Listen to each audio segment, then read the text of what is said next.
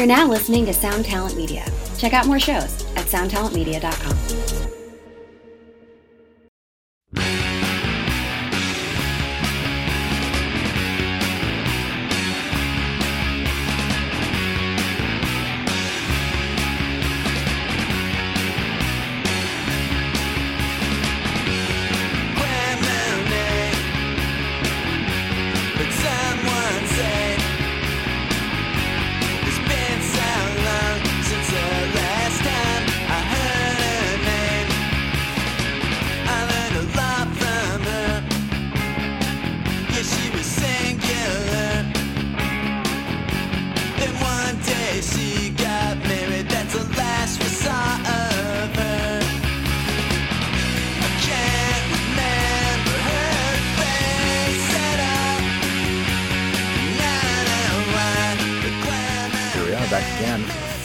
Yeah, this is take three.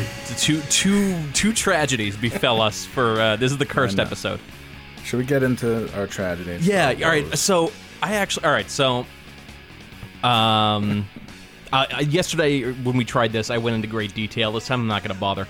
So we, I was up there. I mean, I encourage you to go into great detail about both. Well, I'll get into why I'm not going into great detail in a second. So I was up there for a couple days, and we recorded this episode, and then like a bunch of talkovers, and then long story short, I was trying to clear up space on my hard drive and try to delete what I thought was a really big episode of Axe to Grind's like raw files.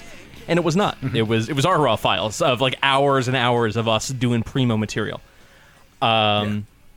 So felt bad. It's all gone. Felt pretty bad about that. That was, and then the Giants lost right after. I saw a dog get run over. It was a fucking bad day. You saw a dog get run over. Oh man, I'll get into that. So anyway, God. So rough go, and we're like, all right, well, we just can do nothing but pick up the pieces. So we'll just try and record as much of this as we can again.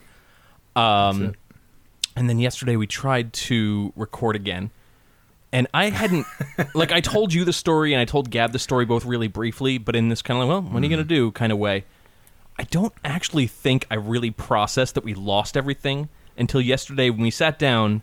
I told the story in great detail, and then we tried to casually recreate some of the content, which just made me feel terrible, and I had also botched a job interview like 20 minutes beforehand, and I just had, when's the last time I had a moment like that?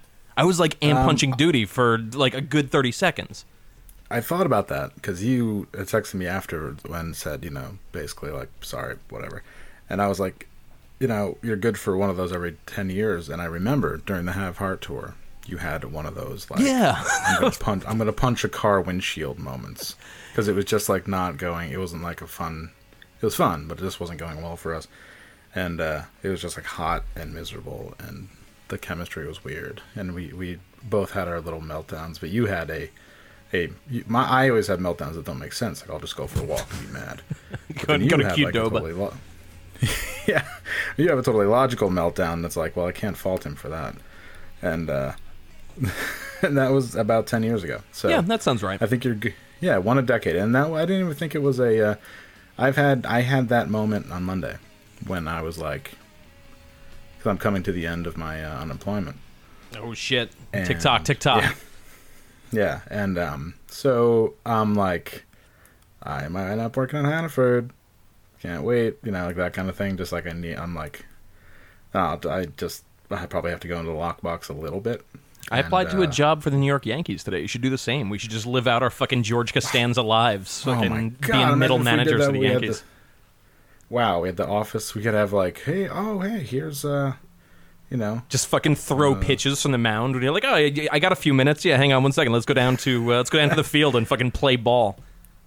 So here today to talk about Jeff Tate is Joba Chamberlain. Thank God.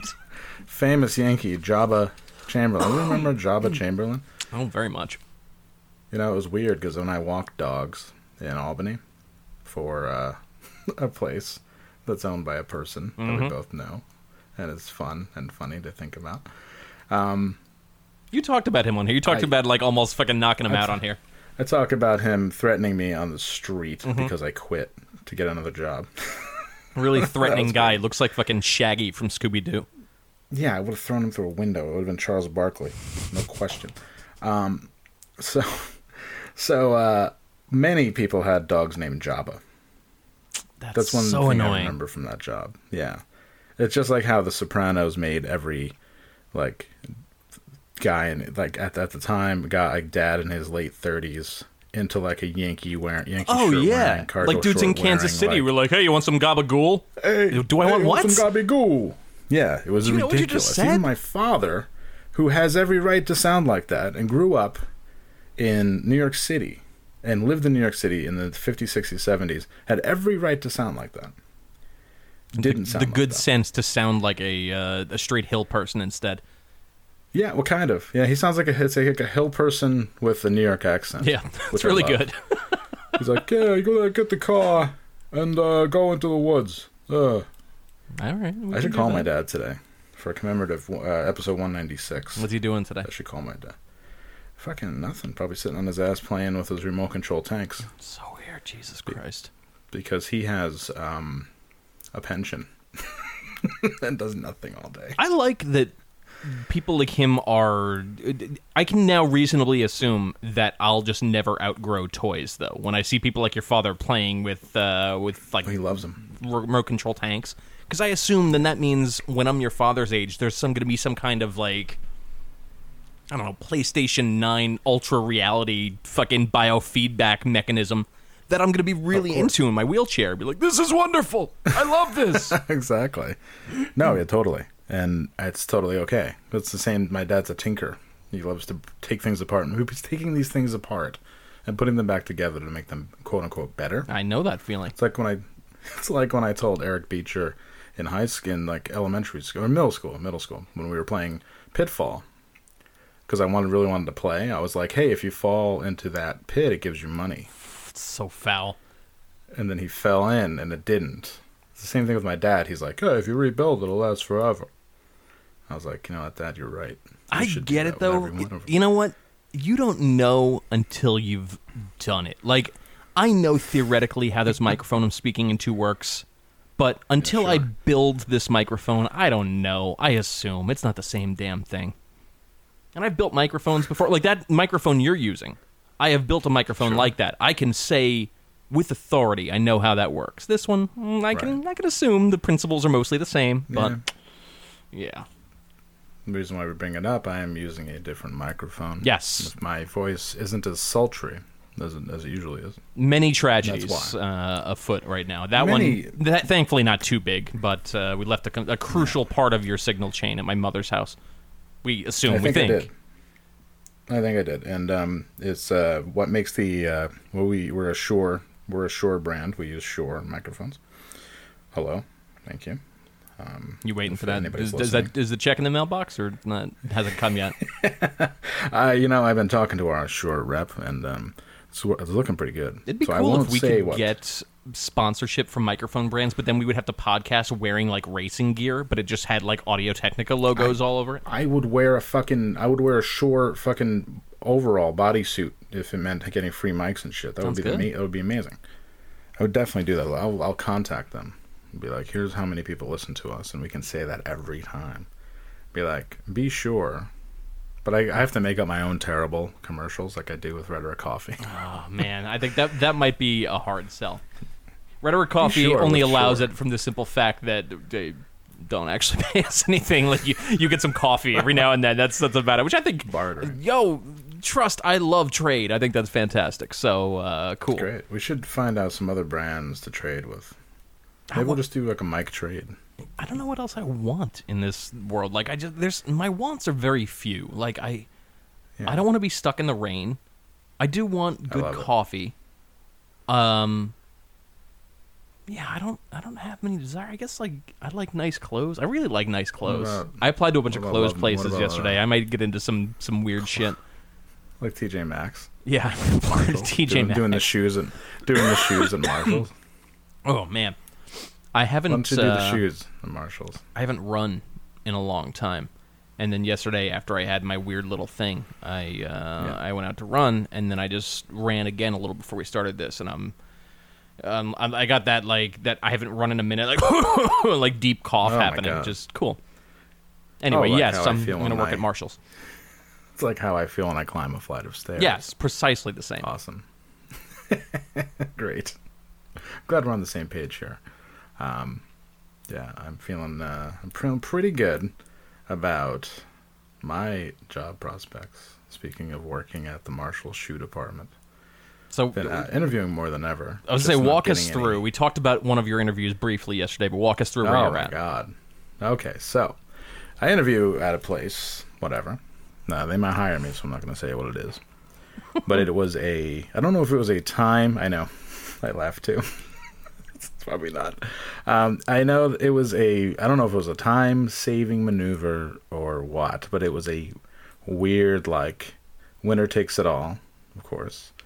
Winner-takes-it-all type interview where there was 5 people in a room, and then this power broker came in wearing all types of expensive jewelry. Love to know what this Albany power broker was fucking. We're a fossil watch. I'm like, holy shit! You must be a millionaire. Kind of like, yeah, no, it was like, you know, definitely like flaunting it. And she was like, okay, well, you know, we do things a little bit differently here, and we're just going to kind of go around the room, and you have to sell yourself because this is a job where this is fucking foul. Ugh. Yeah, I would have gotten up and left. Like, sorry. It was, it was not, it was the old classic bait and switch where they were hiring for many positions and they didn't tell me until I was already there. So I'm interviewing for one of 5 different positions and they're just kind of feeling me out to see which one I'm good at. Whatever.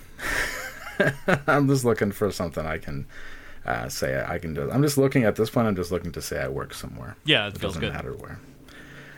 And but it was like I treated it like a game because it was me and 2 obvious like SUNY students in way over their head, and then a hyper competitive but older, like probably late 50s, like office lady. Nice. Who was like interviewing, like introducing herself to everybody. Her name was Sharon. Passing out cards. She's talking like this. She's from Clifton Park. Oof. And you know, talking about the weather. Shit like that, like the type of person I love / hate to work with, even though I love all the stories that I get from this person. The person who like will only drink Keurig coffee. Yeah, of course. That kind of person. There's a lot of those motherfuckers up there. It's wild. Yeah, a person who talks about how Starbucks is too burnt, and then I'm like, what about Keurig being too stale? And they're like, I don't know what you mean. Coffee doesn't go stale. And then you have that whole conversation, and you're like, okay, all right, fine, it's okay. You do know that people hike up and down mountains to get coffee. I know. Right? I find that shit so weird. Like, think about what a coffee bean has to go through to get to your cup of coffee. Honest to God, we should have a church built around things like coffee. Like, fucking, thank you, God of coffee, for getting this bean around the fucking world so that I can drink it for, what, like... fraction of a penny per cup, you know, it's fucking insane. It's awesome. And you know, Juan Valdez is right there and just like making sure people bring it, and then Sharon complains about it. Yeah, thanks. It's wild.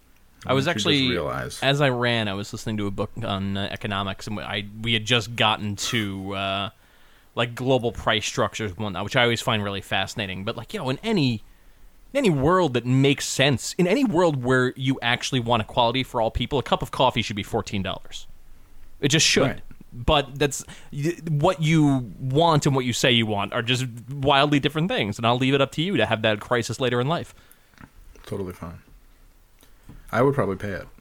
I mean, for a good cup of coffee, there I can put my money where my mouth is. There is a cup of $20 coffee in New York that I think, if I remember right, I think it like... an animal has to eat it and then shit it out, or some wild shit like that, and then it does exist, and I will happily go if I think to if I really need to have like a quest, which I should have more quests. Maybe that'll be my quest for tomorrow. I'm on my way down. I was gonna go to the Met tomorrow. I don't know. I felt like I was surrounded by really modern things, and I wanted to just go look at old shit. But maybe I'll go to the Met, and I'll get a $20 cup of coffee, and then I will drown myself.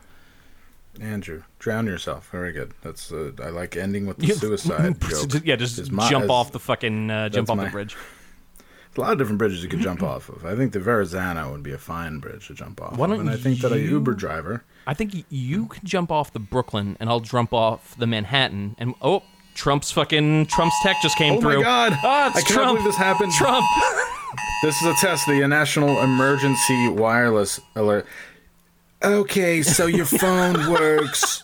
I don't care where you got it unless it's an Obama phone. I was going to say, this is much better than Obama's shameful emergency alert system. You know, I heard from reputable sources that Obama phones did not get the presidential alert. This is what we're dealing with, folks. This is actually fucking lame. Honestly, if I were Trump, I would have really just sent like a tweet-style thing to everyone's phone. Yeah. Some obnoxious thing that you couldn't unsee. It would have been fucking wonderful. Like, crooked Hillary never would have gotten this to you. Bah! You know, like... Hillary. Damn it. Hillary never would have done it. Hillary would have never helped. You know what? Because that was such a straight-up message, I'm not voting for Trump in 2020. How do you like that, huh? I hate it. I said I'm not. I'm not. I am N-O-T. No, you should. Oh, no, you should. Fuck. Oh, my God. We are red for pilled. Him. We're for him. Cap. Dude, I love.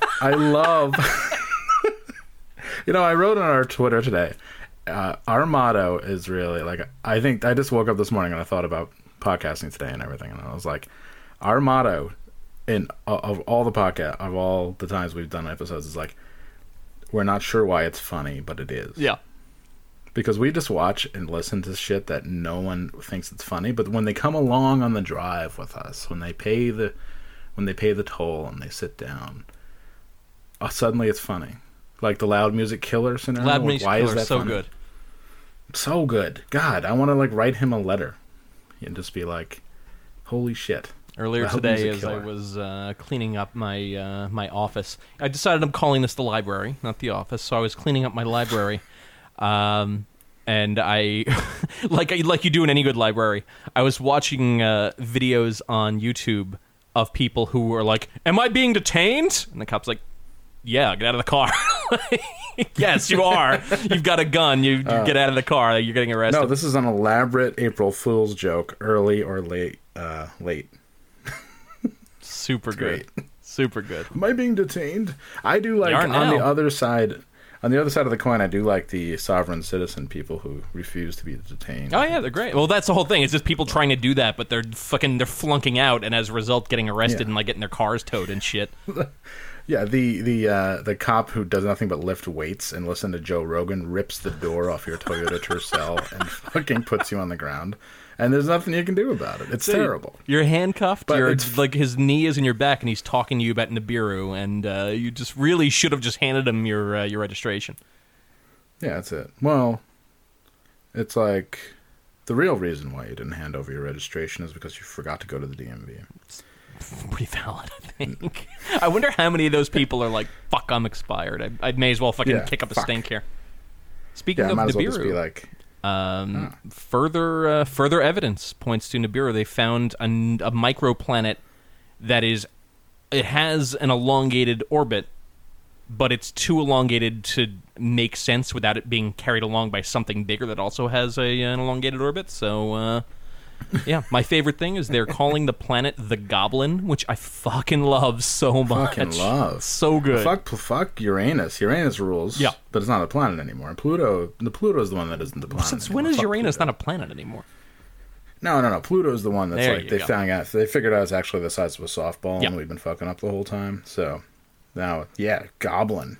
The Goblin. The race. So good. Oh, it's, in 10 years it's going to be the race to Goblin. Once the Earth becomes uninhabitable. Sort of. It's pretty far out there, man. I don't know. It's like, far. Hey, Goblin. Let's go to Goblin. Sounds like a cool bar. You can just go there. Oh my God. Fuck, is that Trump? Sorry about that. That was Trump calling me. How did you like my emergency warning? Or were you warned? Oh, you're doing it. Yes. Yes. You were warned. Now I can text you. What if he's up late and he's like, "I'm going to try this out"? What if it's like he's had so like a bunch of Courvoisier?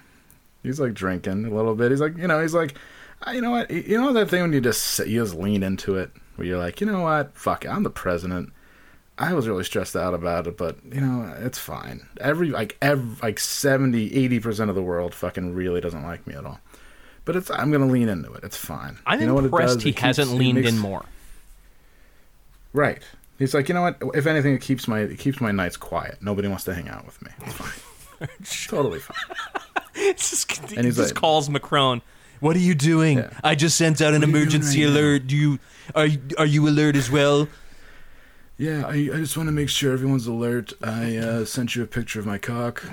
Imagine if Trump drunk on whatever expensive fucking beer he's got there. Shit, Trump fucking airdrop dick pics the entire country. Yeah. To the entire... It's a possibility now. It's easy to do when you're fucking drunk and trying to send DMs. It's easy to do when you're drunk text and you wake up and you're like, oh, fuck. But he's going to do this on a global scale. It's going to be amazing. He's going to be like, thinking of you, can't wait to see you. It's 4:22 a.m. Sent. The entire world wakes up to Trump's fucking shrinky dink. Amazing. Fucking great.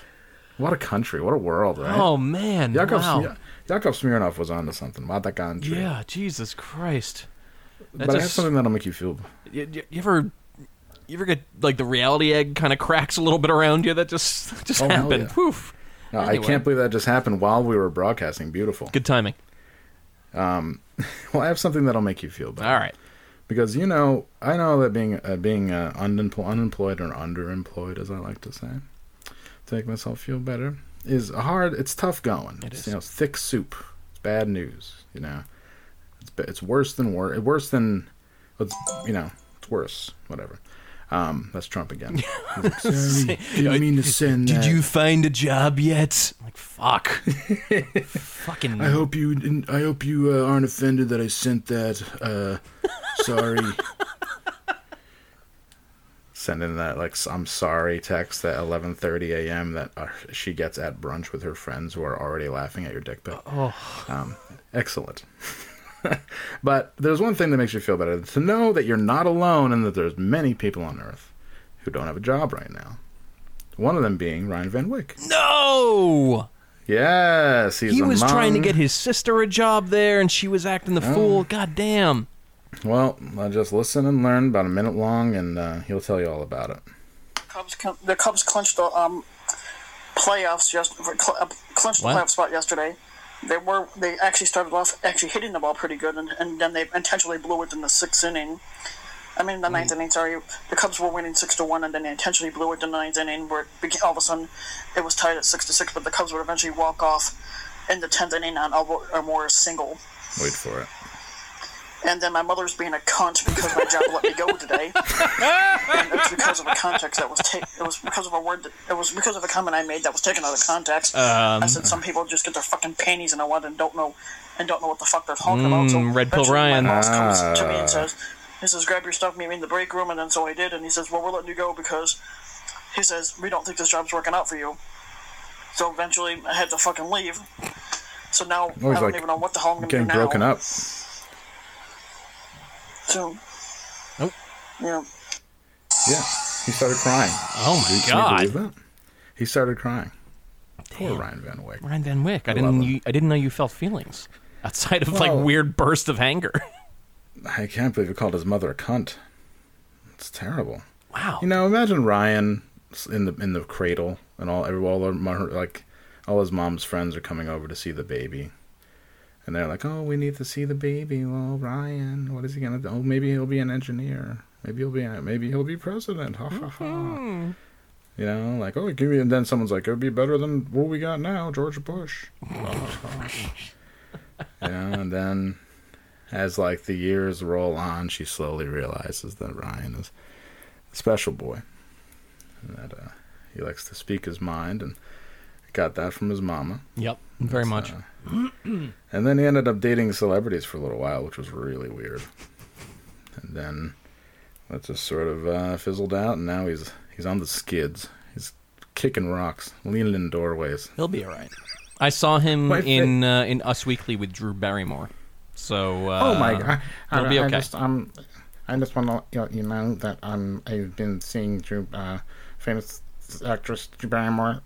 You should know from her role in Firestarter and other movies, and E.T. as well. And I want to let you know that my mother is a fucking cunt because she won't let me fly out to Los Angeles to see her this weekend. And Drew, Mrs. I can call her Drew now. She's very sad, and I'm afraid that I'm going to lose this relationship because I can't see her.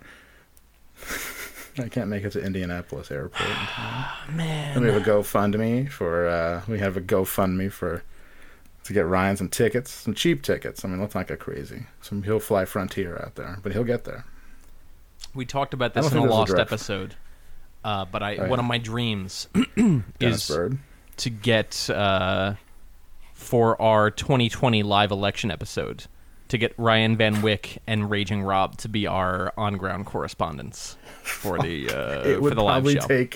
It would probably take a day to get both of them to do it. Probably. Like, how much money would I have to offer? Not that much, right? Like, all things like $50.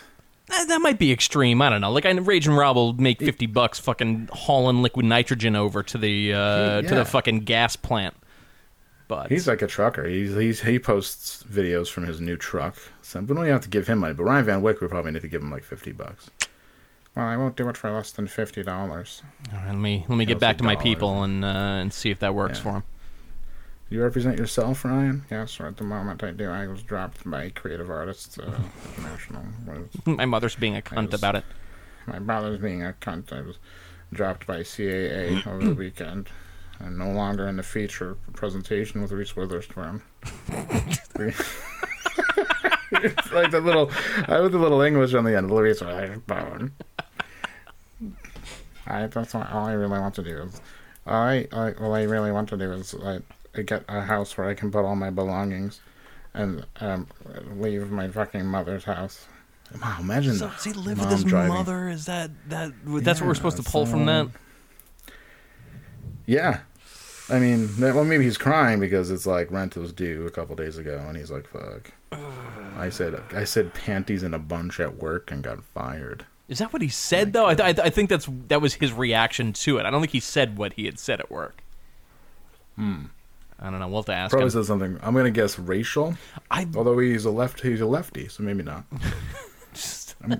I'm more than ever convinced that if you want to find a fucking racist, find somebody who's like fucking Trump. Like it's that's the first thing you find when you start to fucking unpedal that beautiful flower.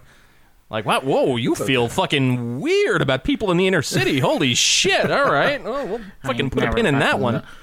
I haven't been to Indianapolis since I was a kid, and it's a good fucking reason. Because downtown is fine, but when you get into the outskirts, it's very scary. I'm getting a little too into this impression. I'm starting to wreck it a little bit. I guess just since we're on the topic of YouTube, we'll just have our Raging Rob moment of zen, get it out of the way. Fucking love him. The dude's, sadly, I don't know. Yeah, I know you feel like a strong way about it. I think it's so fucking funny. No, I don't feel a strong way. I think it's great. It's just that, it's scary because I think he's starting to lose it a little bit. Oh yeah, for sure. And it's lost. Yeah, and and I'm like, okay, because his whole thing is like, I can't find him. I'm trying to vamp here. His whole thing is that he's been working an awful lot, and he's also getting a lot more like people mad at him. So he's like, wow, so-and-so, and then they'll say their YouTube name, and is like, took a video with their penis out. And then, like, 10 minutes later, he'll show a 40-second video of the Bible. Just the cover of the Bible. Yeah, it's pretty weird. But this video is the one that gave me some pause, gave me some concern, because he's really all over the place on this one. Driving down the wrong side of the highway. Some sketchy truck stop. You see that Pete Carroll scum? You see what that is? That's a bunch of crows. I'm watching these crows out here because that's what you're going to be doing on Sunday. You're going to be crowing to me. Talking about Pete Carroll and the Seahawks. Yeah, I caught that. Here. Seahawks, hawks, crows. What? No, they ain't hawks. They're fucking crows. You get what I'm saying? I actually have. I've lost the plot completely. No. And there's a shitload of them out here. There's this dog in this. How'd that go, by the way? He's just fucking going nuts, barking and barking. You probably can't see him. There's a little puppy Chihuahua or puppy Doberman or whatever in that damn dashboard. He said Doberman. I heard Doberman. Like Dover, Delaware. Yeah, he's so bored driving a truck that but he only has 20 views. He's like, oh, I'm just letting you all know. That truck right there, he's barking his ass off. So many great things. He was outside going nuts over these birds just a few minutes ago. I can't wait to get a sampler. I'm gonna pull so many samples. A lot of crows out here. You just missed it. There was a couple of them that picked up a thing of food. There was a semi truck there. He threw out some food, and the crows came out, and what a life. A couple of them got some food. And I was just thinking, imagine what his funeral is going to be like, and they just play this shit like on loop at his funeral because that's the only documentation of his life that he has. Because he doesn't ever talk about music, and he doesn't ever talk about pop culture at all. So I'm thinking he was like a really quiet kid in high school. This is the kind of person that pop culture doesn't really reach. It's just like... No. He's just like, I just like any music, whatever's on. Yeah, as long as I'm fucking owning the libs, I don't really care what you put on. It's fine. Yeah, as long as I'm letting people know on a daily basis about how evil Hillary is. I don't care what Froggy 99.5 plays. I just got an email saying that she's speaking at the 92nd Street Y, and and you said, why? Why? Yes, precisely. Why? What are you doing? It's fine. Hey, it's fine. Listen. She can do whatever she... I'm going to forward this email to you, and you forward it to Rage and Rob, and we put a little commentary before each of the emails. I'd be like, look, Rage and Rob, we know that you're out there. You're one of the people at the forefront of the anti-Hillary campaign, hoping that she either goes to jail or dies. And we just want to let you know where she is, where she's located at the time, because you have to speak in tactical terms like first responder, located, and call your car a vehicle. So I like, they got the vehicle. The individual was detained. Like you can't just say, "Oh, the cops caught him in his car." What's your vector, Victor? Yeah, what's your vector, Victor? Oh my God, fucking Naked Gun. It was Airplane. But same guy, same dude. We have Clarence. Great movie. Great movie. Do yourself a favor and watch Airplane 1. Lots of racially insensitive jokes. Mm-hmm. Perpetrated by Barbara Billingsley. Mm-hmm. She speaks jive to two black men. She's like, hold on, I got this. I speak jive. Chumpa don't want no help. Chumpa ain't gonna get no help. Yeah. I got you cut down on the cut low. Shit. Oh, man. Really funny. Really good. I just laughed and got dizzy. That's not good. That's not a great sign. Andrew, the same thing happens to me all the time. What is wrong with us? Why? Jesus Christ. What is wrong with us? We're going to die together. Yeah, I just started taking a fuck ton of vitamin C since I... All right, so I... Oh, your blood's different. That's why. In Mexico, in January... I was swimming in the ocean, and I don't know what the fuck I did, but as I was swimming, like full-on ocean swimming style, I did something in my elbow, like some sort of fucking ligament or tendon or some shit got pulled. And I'm like, oh, well, that sucks. Not the end of the world. It's now October, and that pain is still there. Comes and goes. It's not always there.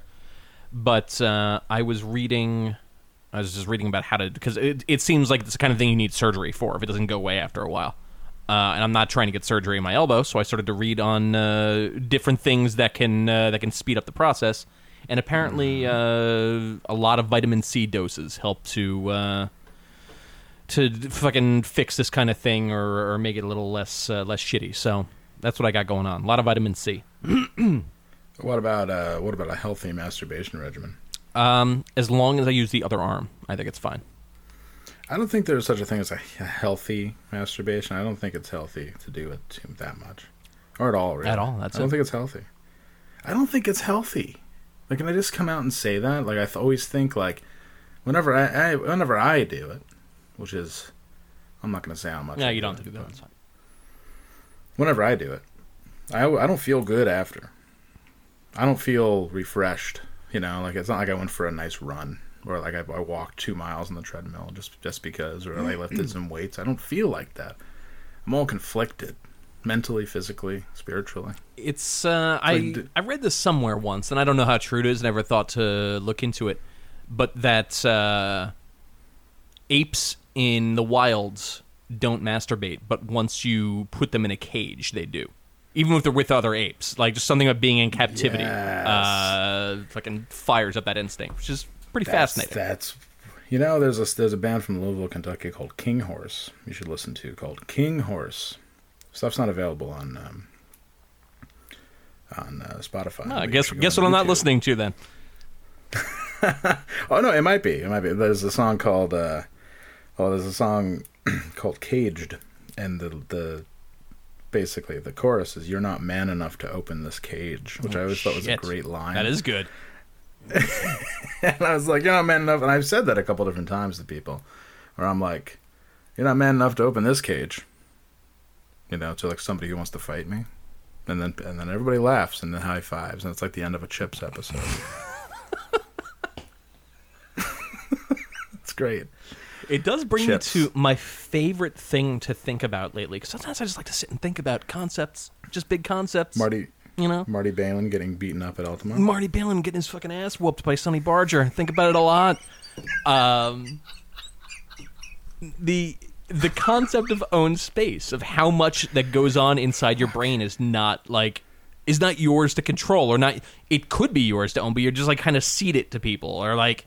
How much of your spiritual life or your fucking like mental health or whatnot you just give to somebody else? Like, yeah, go ahead, man. That's fine. Yes. Like It's always. I always go back to the idea of sitting at a stoplight at 4 a.m. when you can see no cars are coming, but you still fucking sit there anyway because that space is fucking owned. It's really weird. And when you see it in real life with people, and you're like, oh shit, own space, fucking upsetting. Right. My God, space is paramount. Uh-oh. We're onto something. Marty Balin fucking broke it wide open for us. Oh, my God. No, it's totally. I'm just saying it's like a good, that's a really, really good observation that not a lot of people want to deal with. No, definitely not. People love ownership. People love to open the cage, man. I fucking hate that. People love to leave the cage open. I'm writing it down. Open cage Chips episode. Cake instead of cage. What the fuck is wrong with me? Open the cake. What's wrong with me? I wish I was dead. That's it. What if we both died on the same day? What a fucking wow! What a pain in the ass for our friends. Oh my God, I would feel so. It's not like I'm not assuming we'd have a dual funeral, like two caskets. Oh no, and like definitely have them at the same time, but in different places, just far enough away that you couldn't go to both. I'd have to have mine here, you'd have to have yours there, both from 3 to 4:30 on a single day. Yeah, mine would be in Glens Falls, New York. Perfect. So it'd be it'd be 6 hours away. It'd be like, then you have to pick, choose, and then I would be looking down from heaven, you and I would be like, oh, I found you. You know, it's like, we're at the air, I always say, imagine heaven is just a big airport, like when you're waiting in line, and it just takes forever. And then Jesus, like, that's hideous. Fuck. Yeah. Well, because that's what it reminds me of. It's like, well, you're supposed to wait to see where you're going. You don't have a ticket, but then you go to the TSA agent who happens to have wings, which is fucking whatever that trip is. And then you're like, but he has like a tack vest on, like one of the like the angels, the Heaven's Angels, not Hell's Angels. Heaven's Angels has a tack vest on and like a gun and a dog. Like, oh, we had some bombings. We don't really want to talk about it, you know. And you're just waiting, and I find you. I'm like, hey, what the fuck, man? Well, how'd you die? And you're like, I had too much vitamin C.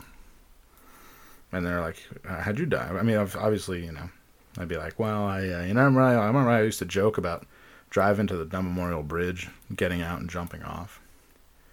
Well, I died jerking off. It's dead.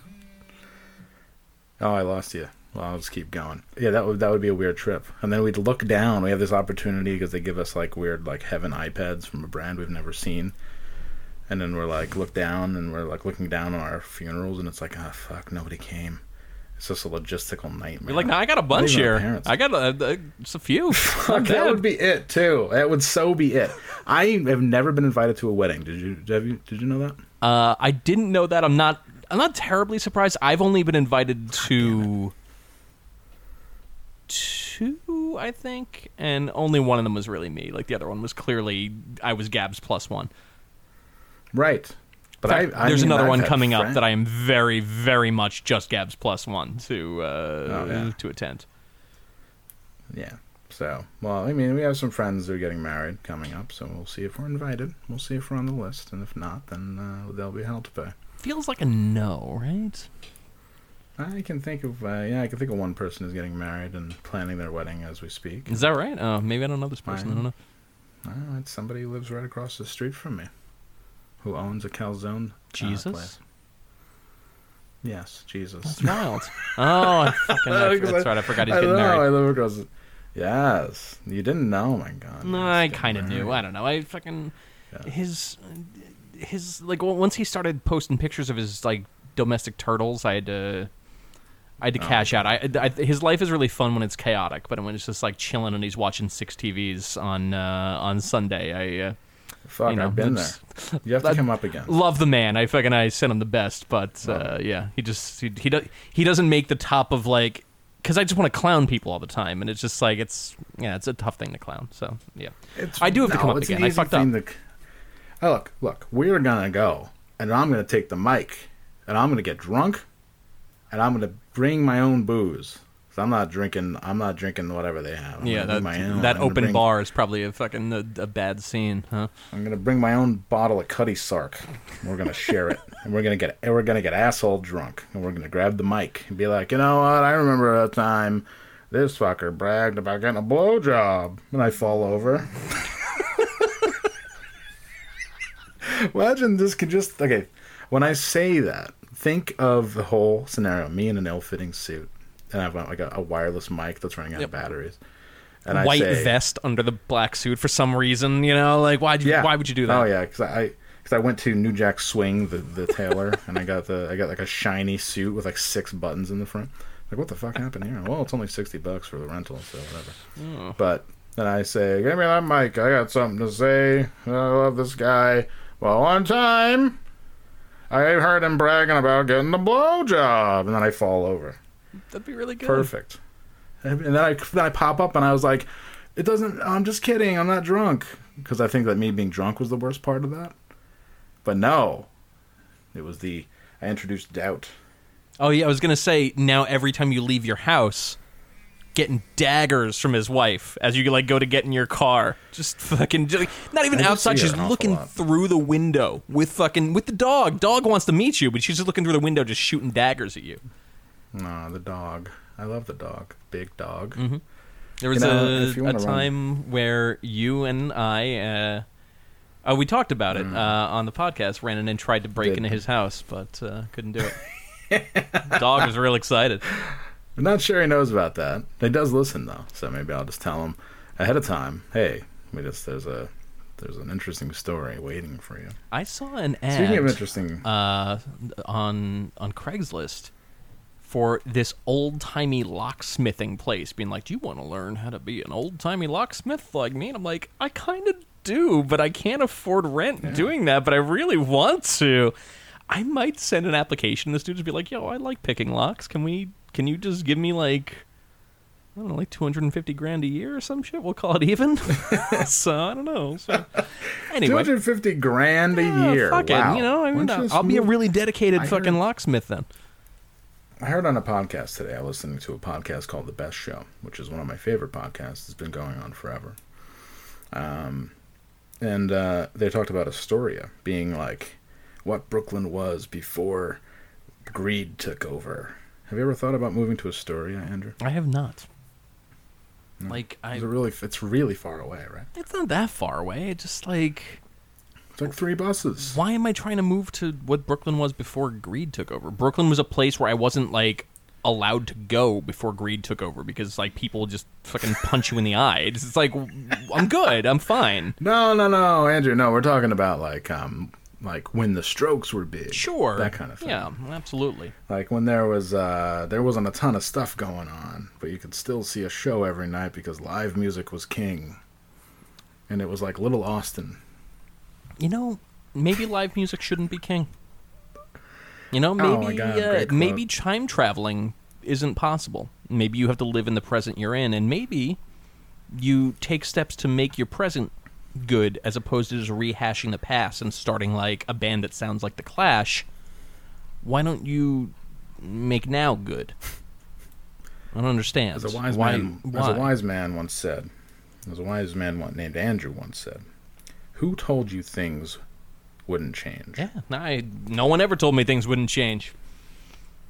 It's wild that people act so crazy when things are going to change, or things are changing, and they like are powerless to stop them. Well, like, that's the same thing I always say. Right every time you get into a conversation with one of these fucking bozos about anything broad, there's always a they in the conversation. It's always, they took away the DIY spaces, or they fucking... Yeah. They made me get a fucking $65,000 gender studies degree that I can't use, and they told me I have a job, but then everyone's got tenure for fucking next 70 years, and there's no jobs. You know, there's always a fucking they. Fuck you. This is going to be a long episode because you just reminded me I have to tell you about the most Albany thing that has ever happened in Albany. I'm so excited.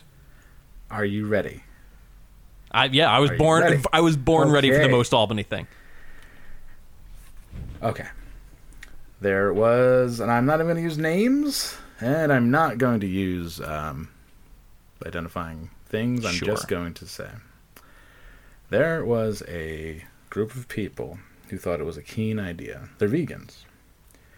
They thought it was a keen idea to move into an abandoned building. So far, so good. You know, and they moved in because they described it as a magical place where there was already spray paint on the walls. Ah, of course.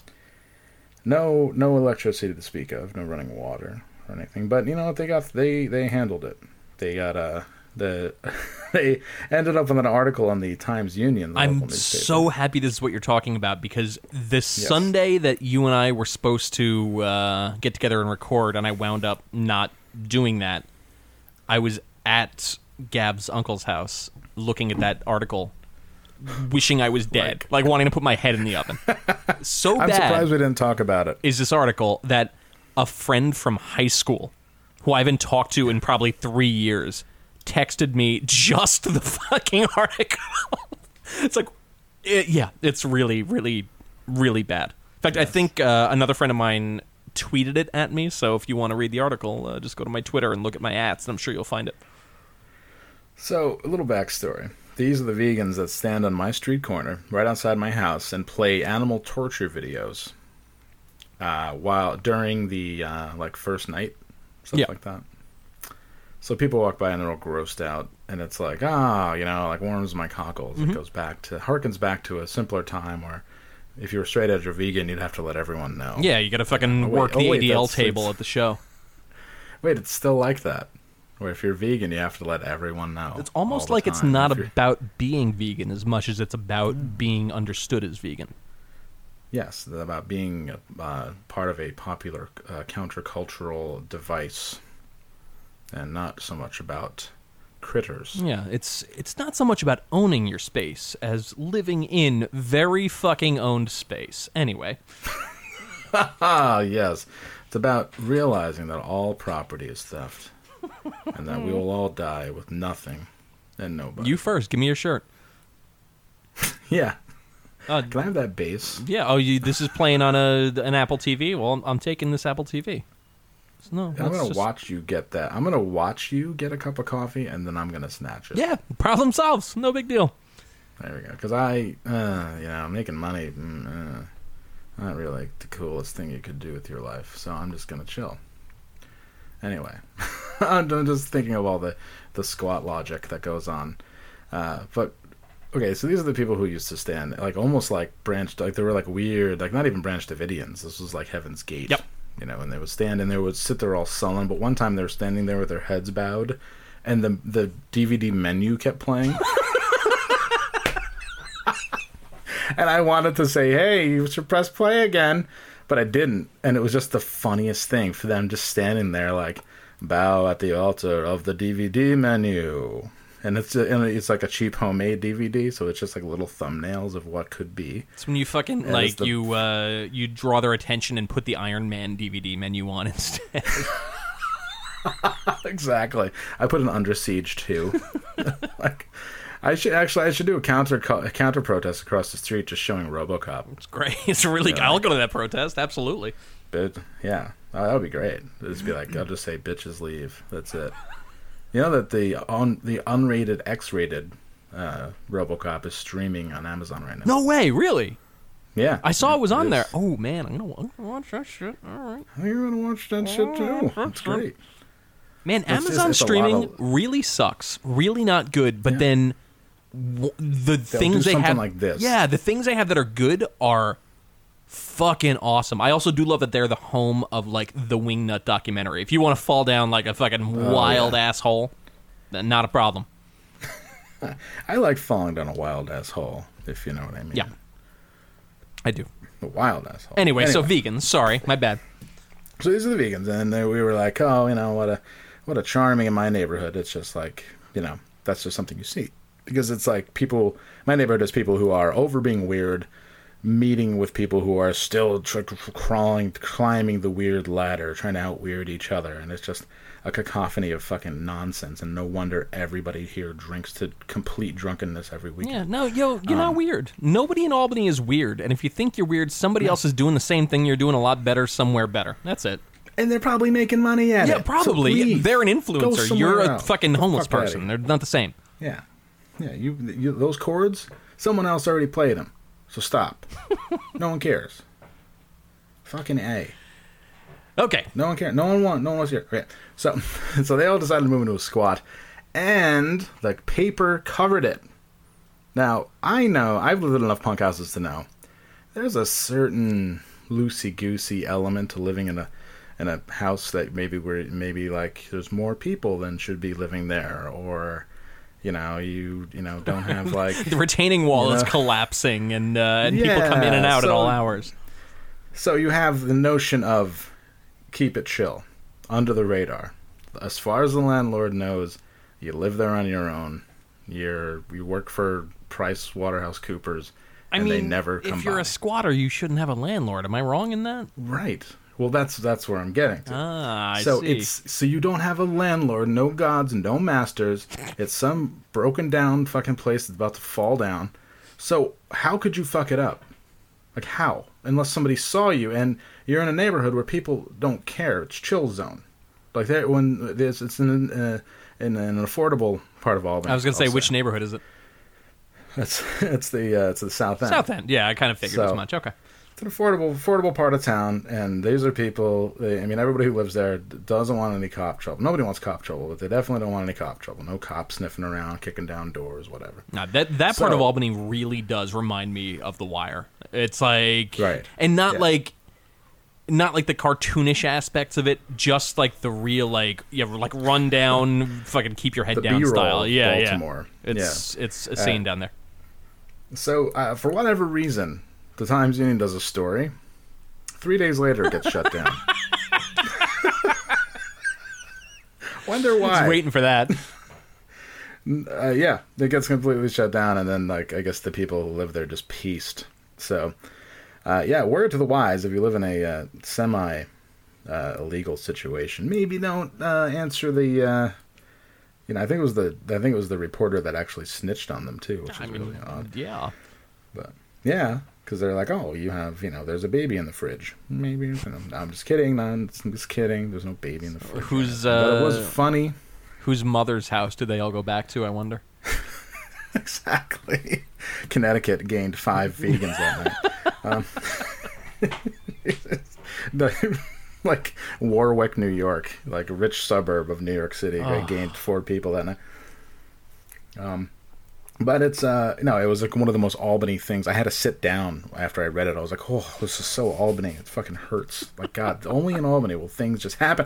Like, oh, yeah, it's a keen idea. Like, oh, if we put this article out, more people will want to move out of their comfort zones and into hellish squats where it's like becoming the coldest part. It's becoming cold, so rodents are starting to... You have a condition that exterminators call rodentia, where... rodents en masse will just invade structures, right? That's what you have right now. So why would you want to move into? Why would you want that to have? Why don't you have that happen? Like, I don't get it. But they don't think about that because they're vegans, and you know it's one world, man. That's what we. If Hands Across America taught me anything, it's that we live in one world, and there's everybody has two hands to give, and most people don't give either of them. But some people give one, but these people gave both. Here's my question. So. People have been squatting abandoned buildings and doing this fucking communal vegan life thing since the 60s. You know, probably before that too, but like since the 60s, definitely since the 70s. When do you change tactics? Because clearly that's not working, and it's clear because find me the person that's been doing that since the 60s or since the 70s. We should go to the co-op. You can find a couple. Well, actually, no, because those are the people who live in, like, Western Mass. Absolutely. Travel. These are people who some people who I used to work with who are like, we did all of our fighting in the 80s. We just want peace now. We just want, like, bed peace. We want, like, we just don't want any trouble. Like, the kind of people who, like, if you're, like, waiting under a tree. Like, the perfect example, I was walking to get my haircut the other day, and it started raining like hell.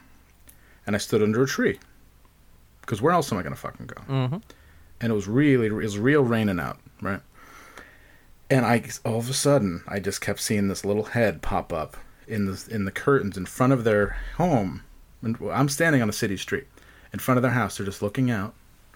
I kept looking, like, what's he doing standing there? And then I saw them look and then turn to talk to somebody else. And then another gray-haired man looks out the other window. So now we're doing like a puppet show. Yeah. And I just waved.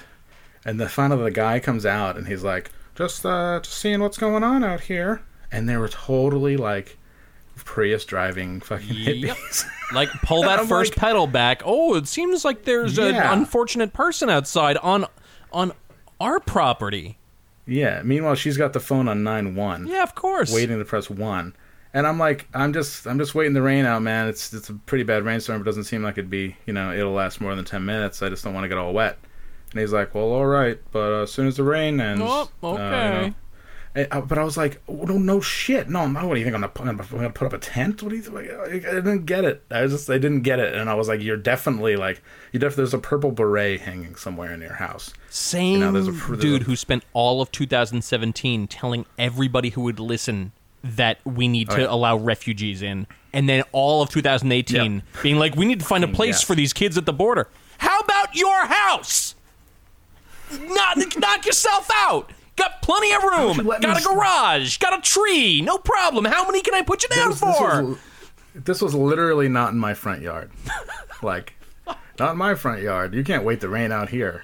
Like, he almost wanted me to move down to another tree. Yeah. It was so... And he puts on the Patagonia jacket and comes out and he's like, oh, just seeing what's going on here. Hi. You should have stabbed him. Like, that would have been just confirmed his worst fears. Yeah. Just pull out a big knife and stab him in the stomach. Hey, you. I'm with him. Finally, stab. I'm with him. I'm with him. We're going to do an I'm with him shirt and a I don't believe women shirt. And we'll just walk around Albany with those and go to J Street fucking games and see how that goes. I wish Tim Kaine was president. Be like, you know, Hillary is a fool. And Tim Kaine was the real. Like a weird, like, angry... misdirected. You missed the boat, America. Anger. We should go. We went to the mall. We went to J Street Games. We did. We walked. We did, actually. I was going to ask them about Nazi shit, but then I lost my steam. Yeah, no. We found. What did we find? Riddick Bowe's boxing. Some shit. We did. We found. And then, no, but then I ended up talking to the person working there about Riddick Bowe's boxing. And they're like, oh. They're like, ah. Oh. Yeah. That was like 9,000 years before I was born. Yeah. Thanks. I was like, hey, you remember Riddick Bowe versus Tyson? Ha ha ha. Anyway, talking about the 60s. Let's get on fucking track here, man. God damn it. Talking about the 60s. Marty Balin died. Yep. That's, Marty. You say who's Marty Balin? Wow. That's fucked up. He played in the really overrated, crummy 60s band Jefferson Airplane. And also had some minor hits. Yeah. They were shockingly, they were playing Jefferson Airplane at Attention Cafe today. Of course. Although, which one was it? Was it? Well, it's funny you say that because, like, I brought you to Attention Cafe here, which is pretty attention-y. But then next time you come here, we got to go to the real, like the fucking, the realest real Attention Cafe, which is only a few short blocks further. It's... I can't wait. It's... Is that the one? Is that the place wild. I drove by and beeped the horn when they were trying to film? No. That place also great. That place was awesome. But, this place is super, super woke. So get ready for that next time you're down here. Oh, my God. Anyway, they were playing it at the real Attention Cafe, like Attention capital A Cafe. Well, speaking of Jefferson Airplane now, I think that Marty Balin is most famous for getting his ass kicked at the Altamont Festival. And if you'll indulge me, I'd like to listen to the sounds of him getting beaten by pool cues. This is some of my favorite clip right here. You know what clip it is, too. I hope it's the one I'm thinking of. Because it goes right to the end of the helicopters. You know which one I'm talking about. Yeah, it's all right. It's kind of weird up here. Yeah. Hey, man, I'd like to mention that the Hells Angels just smashed Marty Balin in the face and knocked him out for a bit. I'd like to thank you for that. There's other ways. No! Do it. Is this on? I just want to say Grace Slick is the most annoying throughout this whole thing. I'm talking to the people that hit my lead singer in the head. Talking to my people. There he is. Fucking love him. What's happening? Hey! Oh! No! No! No! The sound of them getting beat up by pool kids. A young Shel Silverstein getting the shit kicked out of him. Jesus Christ. I looked so hard to find a caption clip of "We're partying like you" to post. Hey man, you guys cannot stay on the stage, man. They're not gonna hassle us, really. They're not really that. It's really not. This is viewing the end of a movement like in real time is amazing. Your bodies off each other unless you intend love. People get weird. Shut and you need people. You sound like you're 70 years old. Keep people in line, but the angels also, you don't bust people. Grace, don't worry about it. In 13 years, so you will be flush with new cash. I'm saying, right? Writing new wave music. So don't worry about it. It's fine. But here's the best part. Grateful Dead shows up and...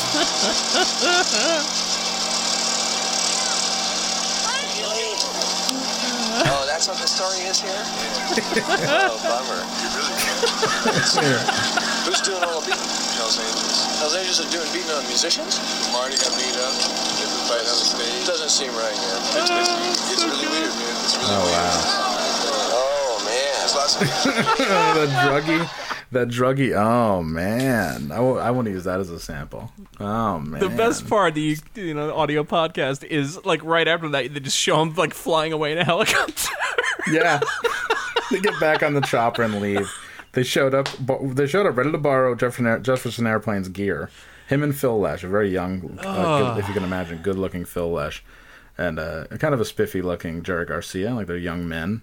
Mid-20s, and they're like, oh, fuck. Whole world ahead of them. I love how they just bailed, because they're obviously, like, already got paid for the show. And they're just like, all right, see ya. And it's been real. But later on, if you watch the whole Altamont movie, later on the Stones take the stage, and then people start dying. Very exciting. There's one part in... I definitely talked about it on here.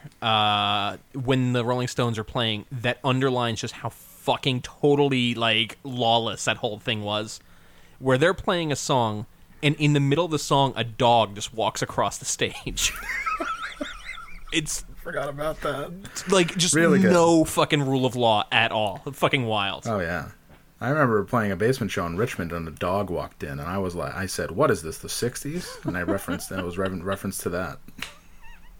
That's also where I got the name Turbo. Because there was a crusty named Turbo. That sure was a show. God damn. It's a punk dog. Yeah, he likes it. And then they started touching my guitar. Then they started, in the middle of me playing, they started fretting on my guitar. It was amazing. Oh, Jesus Christ. Oh, Richmond.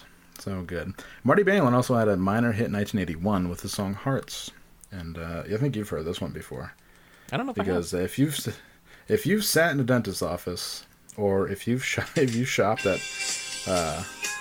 Oh, yeah. It's a great song. Lots of nice helicopter shots of early 80s San Francisco, not completely built up. But it's also, the premise is that Marty Balin's in Alcatraz. Ugh.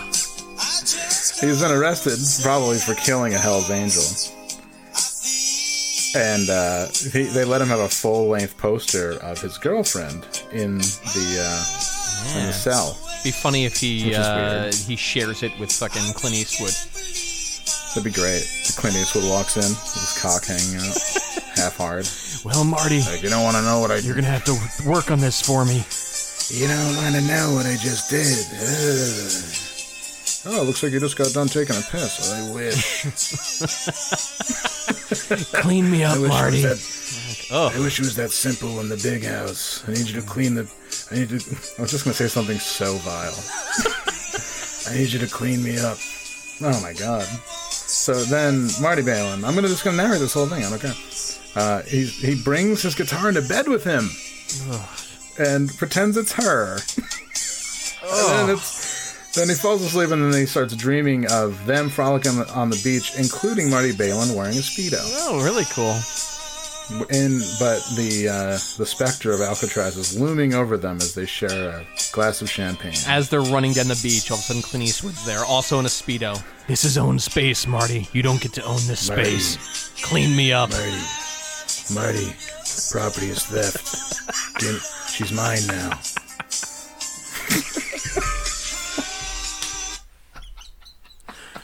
Oh, wow. Property is theft. I give you, ask yourself one question. Is he 6 inches or 7? I'm not sure. I don't think you want to find out. Clint, we were in jail a long time ago. I'm out. I'm clean. I'm straight. I'm trying to revive my music career. Yeah. Well, I'm not. I got used to your cleanings. Cleaning. This is basically the plot of Grand Theft Auto 5. It's kind of fascinating. Yeah, pretty much. It's great. I got used to your cleanings, and Marty, I can't live without you. Ah, fuck. Jesus. Girlfriend has no idea. No, why is he always here? This is not a story. Yeah, this is not a story. Like, you know, when I'd imagine when he get out of... He's in prison. State prison, right? I'd imagine that when you get close enough to a partner, you start telling them jail stories. Like, oh, okay, well, you know, I have something to tell you, and I hope it doesn't change the makeup of our relationship. You know, I hope love can somehow mend this, what I'm about to tell you. But I was in jail for murder. I murdered a Hell's Angel who tried to end my music career and offended my friends, the Grateful Dead. That's how he sees it. You know, it's really weird. A little different. But what she doesn't tell him is that nightly he had to give Clint Eastwood a cleaning. You know where I just was? Where's that, Clint? I was in the can. I was in the John. I'm not feeling so clean right now. Marty Balin's like staring at the floor, staring at his tennis shoes. He's like, Clint, I mean to talk to you about this. I'm getting a little tired of what? Let me finish. I'm getting a little tired of doing this. I mean, it's been 6 years.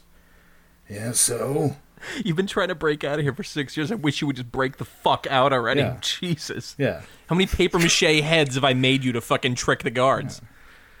Yeah, I mean, this all started with, you know, I would give you cleanings in exchange for tools to escape and get back to Jefferson Airplane so I can regain my fame and fortune. Well, yeah, I got a chance to listen to Jefferson Airplane, and frankly, I don't think you're very good. Oh, fuck. Right, well, so I just been kind of stringing you along for 6 years, but we get out soon, right? You get out soon. Yeah, I didn't want to do my whole sentence, but yeah, if I can get out soon. Me too. Maybe I'll see you on the streets. I'll visit you at home. Oh, well, where's Marty? Oh, you know, him and Clint are just down in the man cave, just, you know, having a nice time. They really get along well. Realistically, downstairs, Marty's clean and hard. And then he's walking down the street and suddenly, like, hey, oh, poking that right into you. How you feeling, Marty? Oh, Clint, what are you doing at Bloomingdale's? I don't understand. Yeah, what are you at Bloomies? You still playing guitar? You still playing the guitar? Yes, I'm actually buying new clothes for our world tour. Oh, can I come with you? Clint, you've had a whole career. You were in the Wild Bunch. Come on, man. If I can revive my career, so can you. In fact, I just got a script for a wild new movie called Hamburger Hill. Maybe that's what Clint Eastwood did between Dirty Harry 4 and Gran Torino. He just got his fucking... He just got cleaned. Got his wrench polished. He just got polished. Jesus Christ. By Marty Balin. Who also just didn't have much going on. No. They were perfect together. You know, love finds a way. God damn it. Love fucking definitely finds a way. Holy shit. You owe it to yourself to live, Harry. Marty, when are you coming back from tour, Marty? Clint, I said, it's a world tour. I'm going to be gone for like a year. I'm getting tired of this touring. I don't think we're going to last. What I need you to do is read my text and call me back. What was that? Did you read my text? Text? Yeah. Your letter? It's 1987, Clint. Yeah. Whatever. No, I didn't read it. Okay. Read my text. Read my letter. And call me back. He hangs up the phone. Jesus Christ. Not getting his attention from the relationship he used to. Yeah, it's just, I don't know if those two kids are going to make it. Oh. But then he's flush with cash because he co-wrote Nothing's Going to Stop Us Now. You know what'll happen, though. Like, every time somebody in an older couple dies, a few weeks later, the other one goes, you know, they're just there. That's it. Madly in love. So, Clint, $20 says within the next 4 weeks, Clint Eastwood dies. Oh my God! In the back of my mind, I'm like, please God, let this happen, please. And then they'll be in Heaven's Airport. Yeah, that's it. Marty's like, thank God, I don't have to deal with Grace Slick. I don't have to deal with fucking calls about royalties. I don't have to deal with Clint Eastwood. And as soon as he says Clint Eastwood, hey Marty, guess who kicked the bucket? Me. So it's gonna be you and me and Marty Balin and Clint Eastwood, just using our future iPads, looking at our funerals. That's it. Wait, look! Oh my God! Look, it's Marty Balin and Clint Eastwood, but they're together. They're like sitting in those airport chairs that are really too close together. They're sitting right next to each other. I never would have expected that. Oh my God! Look who! Hey! Look who! Look who showed up to your funeral, Clint. Radon Chong. I loved her. No, I loved working with her. Hey, I really like Gran Turismo. I didn't know I would be able to tell you that. It's Gran Torino! I've actually never seen that. Everybody tells me to watch it, and I've just never watched it. Everybody has a racist grandpa. I don't need to watch a fucking 2-hour movie about it. My racist grandpa really, he went off one day in a fucking hibachi place. My God. It's a real scene. Hibachi place? He was convinced that the Japanese killed his brother in World War II, but it was clearly the Germans. Like, no question. But he was German, so he was like, nah, it was the Japanese. Yeah, weird scene. Weird fucking scene. But yeah, he was, his brain was going a little soft, and then my aunt, who he definitely like didn't get along with, who was like the precise opposite of him, brought him to hibachi for some reason and thought that would work. And what the name of this place is hibachi. I don't know what the name of the place was, but dear Lord, they brought us to a hibachi restaurant in Portland, Oregon. You know, it's just like it's not going to go well, and it didn't. It did not go well. It doesn't sound like it would go well. I mean, it was. It was interesting, I guess, but it wasn't great. All right, what's he like? It looks like you need a cleaning. Oh fuck, Jesus! I was gonna say I'm gonna pull the plug on this before this becomes my grandfather cleaning Clint Eastwood, but there we go. Andrew, we can't pull the plug. We've got questions. We've got misconnections. My God, we can't. We haven't given our public or our people, our an episode in a while. So I think. Are you saying because I deleted 7 hours of prime overnight drive content that that we should extend this? Just a little bit. Not because of, let's do it. Not because of that reason. Hey, you know what? After however many years we've been doing this, that's the first time that ever happened. Awesome. I'll take it. I'll take that. I take that as a W. A lot of firsts lately. A lot of fun. Well, it'd be maybe there'll be another. Oh shit! How do I get to questions now? That's in overnightdrive.com/ask. That I know, but for some reason I can't get... Oh, hang on one second. Well, I will read, while you try to figure that out, I will read a few misconnections. How about that? All right. And I am back. Go for it. And to commemorate Marty Balin's death, I'm going to play Hearts instead of Winner Takes It All, just this once. I hope you people don't mind. Oh, this is the video version, so it's all... You kind of look like a nerdy Slash. You've come into my work twice this week. I thought you meant Marty Balin. I'm like, I don't feel like that's true. Okay. Once with your chatty femme friend, and both times the guy with the dyed hair. I'm spoopy and short. Spoopy. What? I doubt you'll see this, since I don't think younger people use misconnections anymore. But you're super cute, and I kind of hope you want to come in again. If you do see this, reply with where I work. Good for you. Starbucks. Young people coming up, the youth. You know, retro culture hits everyone. And they're like, you remember Craigslist? Like, people are going on chat roulette again. I mean, remember Craigslist? Why isn't there an app that you can just see where you've been and see people that were also there that are like, oh, maybe I'll connect with this person? Like, why isn't there a Tinder but for places you've been? That's because that would end up being Tinder for serial killers. All right, it's a valid point. All right. Looking for Beth Ann in Clifton Park. I'm looking for Beth Ann. I was friends with you. What voice? Okay, I feel like doing a character read. What voice do you want me to use? Do Full North Country, but he's looking for someone named Beth Ann. All right, Full North Country. Okay, do you want Hudson Falls? Do you want Queensbury? Do you want Glens Falls? Give me Lake Luzerne. All right.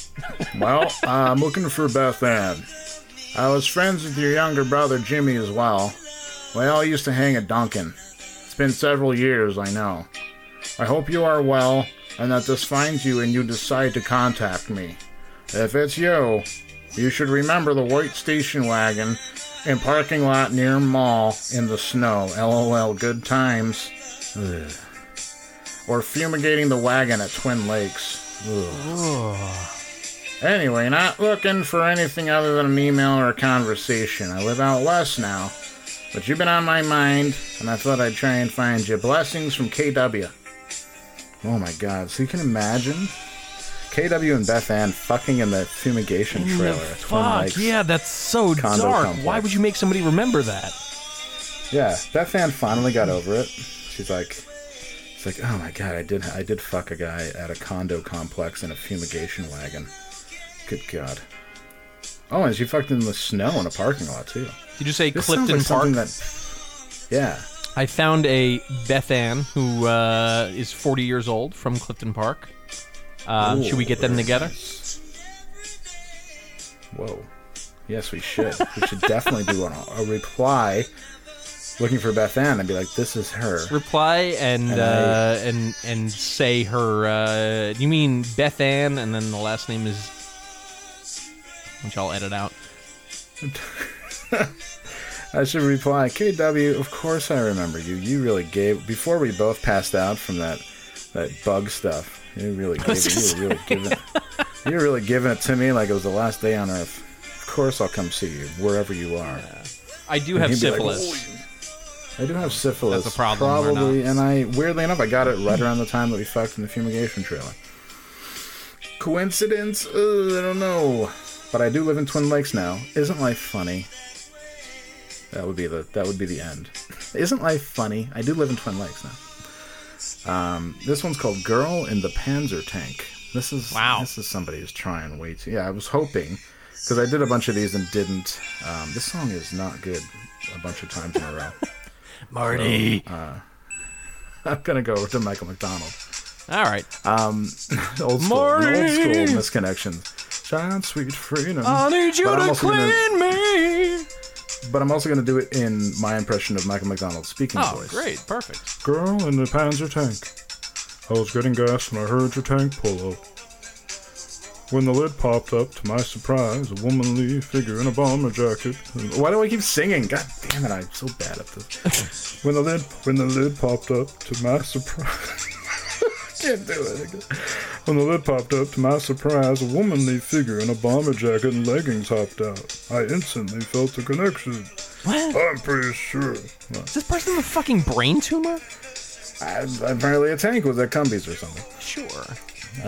I'm pretty sure you were interested in me too, although I couldn't really tell through your road goggles. I know this is a long shot, but I hope you see this and we make sweet love in your tank. Oh my god. Obviously, they've never seen the movie Fury. There's limited space to do anything. Damn. Alright, this is TJ Maxx Albany. I think that was a dream that you had. Maybe it was a fever dream. Me? No. This guy. Oh, it was at Cumberland Farms and a tank pulled up. Oh, okay. Sure. Alright, here we go. TJ Maxx Albany. What should be my motivation for this one? TJ Maxx Albany. Alright,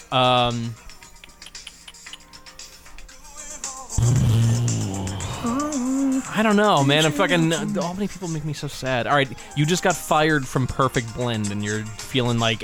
You, for some reason, you've transfixed on it being about rich people. Like, fucking rich people.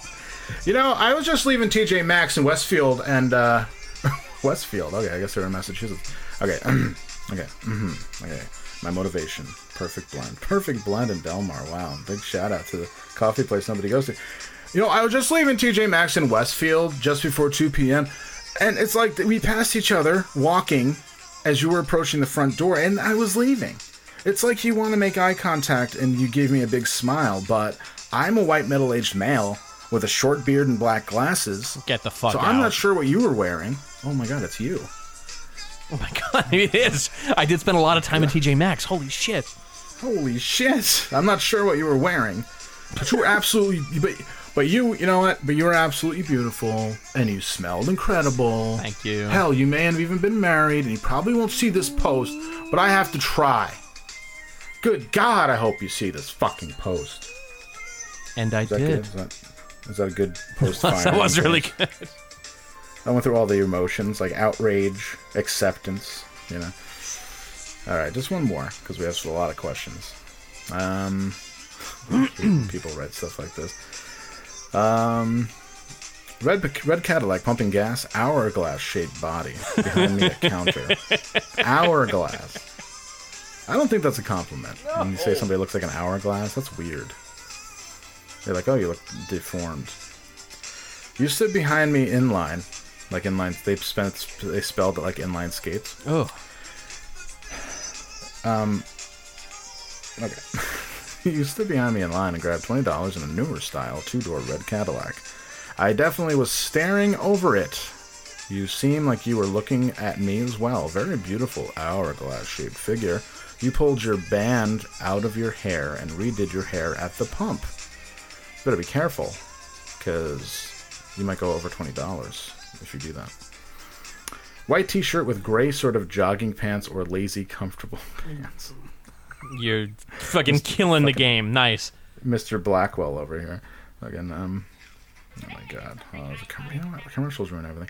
White t-shirt, like a dirty blonde shoulder length hair. If any of this sounds familiar, let me know. I like how people say Nick? If any of this sounds familiar. Why? Oh, it is. Oh my god. Well, Nick doesn't drive a Cadillac. You had like an hourglass shaped figure. It was pretty cool. I'm getting married soon, but, you stood behind me online and got $20, and I knew I saw that cow. No, cool. Did I do it as Sean Duty? You're stood behind me online, and he would never be. Although he would call somebody hourglass shaped. Yeah, very beautiful, plump hourglass shaped figure, very bookish. We gotta see Good again, man. I'm coming down. I gotta come down. I miss you. I miss Good. I just saw you and I miss you, man. That's friendship. I mean, that trip maybe never happens. Maybe that was just in our mind. And on paper, definitely didn't happen. Certainly, yeah, no, that didn't work. Although my bank account from fucking, like, eating at restaurants 3 meals a day seems to argue I was there. Yeah. No, it was fine. I thought it was great. And, you know, it was a valuable lesson, and I think it was a valuable lesson in maybe, because by the time we did the Van Halen thing, we were totally cashed out. Yeah, that's true. That is true. But it was funny anyway. Speaking of Van Halen, I went back to the original theme song. I heard it. I just got to read one more, and then we'll be going on. Is that all right? Jeez. All right. This one's just called Handsome Man. Okay. Actually, you know what? I'm going to read this one because it's fucking gross. Blonde at Assisted Living. Ugh, fuck. Jesus. To the beautiful... I'm going to read it like Sammy Hagar. Hey, man. Hey, guys. To the beautiful blonde working at an assisted living community in Westside. You stunned me. Your eyes are gorgeous and your tats are amazing. Oh my god. I would like very much to talk with you, but I can't even get myself to walk up to you. I know it's a long shot that you'd even look on here and see this, but if you do, email me, Sammy, and tell me what assisted living you work at. I really hope one day I can see more of you in that red hot body Cabo Wabo. Oh my god. That was a pretty good impression, wasn't it? That was a good impression. Fucking terrible source material. Jesus Christ. That's how about so upsetting. How about I do that in the voice of every member of Van Halen? All right. Okay, I'm going to do... I'm really excited for when you get to Alex. You're like, I'm just going to read it, I guess. I don't know. Well, you do Eddie. Eddie. To the beautiful blonde working at an assisted living facility in Westside. You stunned me. Your eyes are gorgeous and your tats are amazing. That doesn't sound like Alex. I could do Michael Anthony. The beautiful blonde working at an assisted living facility in Westside. You stunned me. Because he has high parts. Your eyes are gorgeous and your tats are amazing. Sammy, listen to this, man. I would like very much to talk with you, but I can't get myself to walk up to you. It sounds like a song. I know it's a long shot, but you'd even look on here and see this, but if you do, email me and tell me what living facility you work at. Please. I really hope one... I hope this doesn't... Oh, man, could this be love? I think it's got what it takes. Man. I'll do Alex.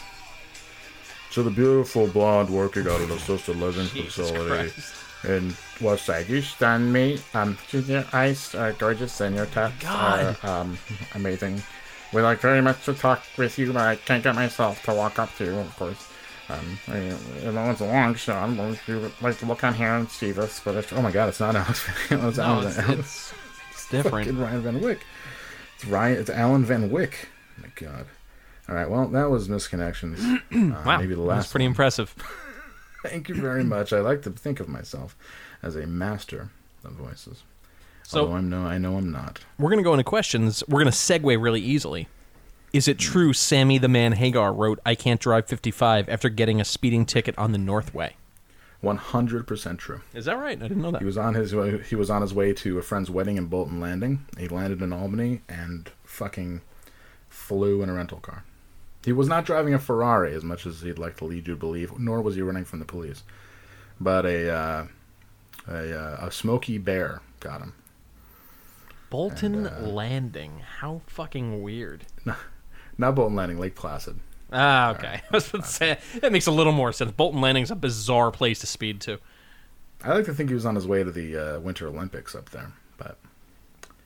And he might have been the reason why they beat Russia. The hockey team. Do you believe in miracles? Remember that? Vaguely. I don't know. I don't, Al Michaels, one of the greatest sports calls of all time. These layers of things I don't give a fuck about. I don't give a fuck about the Olympics, winter or summer. Give a fuck about hockey. Dude, I don't give a fuck about American and Russian relations, and I don't give a fuck about things that people pretend are important. So that's like four things I don't give a fuck about all smashed together. My God, edgelord. I know. It's... are you getting any new Cuddy from the podcast? You know, I don't like to talk about my personal life in the podcast. I think that's been established. I hate to use that term because this person is fucking indelibly sweet. So I will just say I can neither confirm nor deny that it's happening, and yeah, that's it. This person's makes me feel things. Oh shit!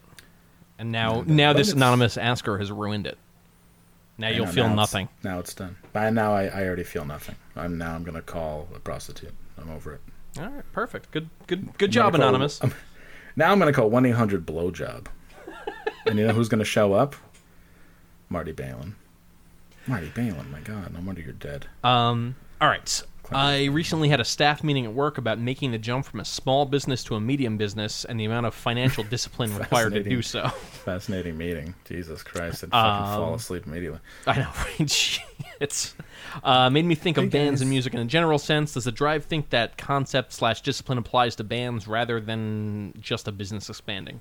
Bands, yes. Probably not so much. Labels, well, yeah, for sure. The discipline does, just because we would practice all the time, and when you'd go out of town, it would be like, I always say this, it'd be like the great equalizer. It's like for a long time, we would just practice like 2 days a week, 3 days a week. And we were like, you could tell that we were playing with bands that practiced twice a month. And it was just like, there was no contest. Like for a long time, we would just rock. We'd show up, shut up quick, and just like blow everybody away. It's interesting to transition from that to I haven't practiced with self-defense in years. It just doesn't happen. We just show up and we're like, all right, is this going to work or it's not? And it works. It's nice. Right. Yeah. Well, I mean, and that also illustrates the point. You do the grinding, and then it gets easier over time. So there you go. Yeah, so I don't know. I don't think it applies to bands as much as labels, because there's no point as a band where you're gonna run out of money and not be a band anymore. Right, and if you try to run your band like a business, it's super evident. Yeah. Andrew and I have seen enough bands in our life, thousands of bands, to know if you try to run your band like a business, where you have like a ledger and like you have like people working for you, and you're at like you're at weekends level, and you have like laminates and shit, like, we want to do this official. It's like, you look so bad. Brutal look. Brutal. Like and you can tell it's because that's the music is the last thing you worry about. You're like, we had to just do the look, and we all went in and bought like a pretty new van with like we immediately put a bunch of stickers on it, making it a moving target. Yeah, no, just no, don't do that. Don't run your band like a business. Don't. No, yeah, never. Good advice. I know Lungfish is a huge influence on you guys playing, and more so Andrew, because Hans left the band laughing at your expense. Let's hear some more Lungfish talk. They're my favorite band now, and Self Defense family introduced me to them. I mean, I like Lungfish, but like, I don't think I've ever sat down and like, I've never like Googled like, ooh, Lungfish live video, or like, there's probably a Lungfish record I haven't listened to yet. You know, it's just it's not how my brain works. Well, Lungfish to me is one of the best of all time, and I agree with this person. They're fucking great. I think that the album "Talking Songs for Walking" is the best thing they ever did, and that's uncharacteristic of me because I generally tend to ebb towards like bands' later catalog than the earlier catalog. But I think the song, with the exception of the song "Love Will Ruin Your Mind," I think the entire the early stuff, like Talking Songs for Walking is, that's my favorite stuff, and you should listen to it. Just listen to it and try to get it. Try to keep up. Okay, that's all I'm trying to say. I'm not going to read this whole thing. Well, I guess, all right, I will. Andrew, with all your recording and sound knowledge, why aren't you making ASMR videos? You've referenced it in the past. You should give it a go. On a second note, check out Glens Falls' finest Zach ASMR. Dude wears the same chewed-up hat and shines tactical flashlights into the camera and North Country shit. So that second part, I'm way into. I would definitely fucking watch Zach ASMR. The first part, like, don't do things that have a shelf life. Like, ASMR is going to be, like, a thing we look back on in 6 years, being like, oh, cool. Like, it's going to be, like the Macarena. Or like some shit like that. We're just like, oh yeah, I guess people did that at some point. At its worst, it's terrible clickbait you like put on when you want to fall asleep, like box fan running for 10 hours. But then at its best, it's this that dude that they talked about from Glens Falls. He said he was fixing his car from the point of view of the car. And it's like a 3-hour video, and it's the most relaxing shit. I watched it last night. I was like, wow. All you hear is like just see this dude trying to fix the car, and you hear like the tinkering of tools, but it's all from the point of view of the car. Crazy. That sounds like a nightmare to me. I could not imagine sitting through that. If anybody doesn't know what ASMR stands for, it's Autonomous Sensory Meridian Response, and it is classified as an experience characterized by a static-like or tingling sensation on the skin that typically begins on the scalp and moves down the back of the neck and upper spine. It has been compared with auditory tactile synesthesia. So you all know what that means, so I don't have to explain it. 70% of standing psychology experiments that are retried don't replicate. Right. Like I said, don't do things with an expiration date. Look for things in your life that have no expiration date. You know where you find them? In the past. Yeah. That's it. Or you know. I've been doing breathing exercises. Yeah, it's sick. Breathing fucking will be around for a long time. Fucking this shit, not so much.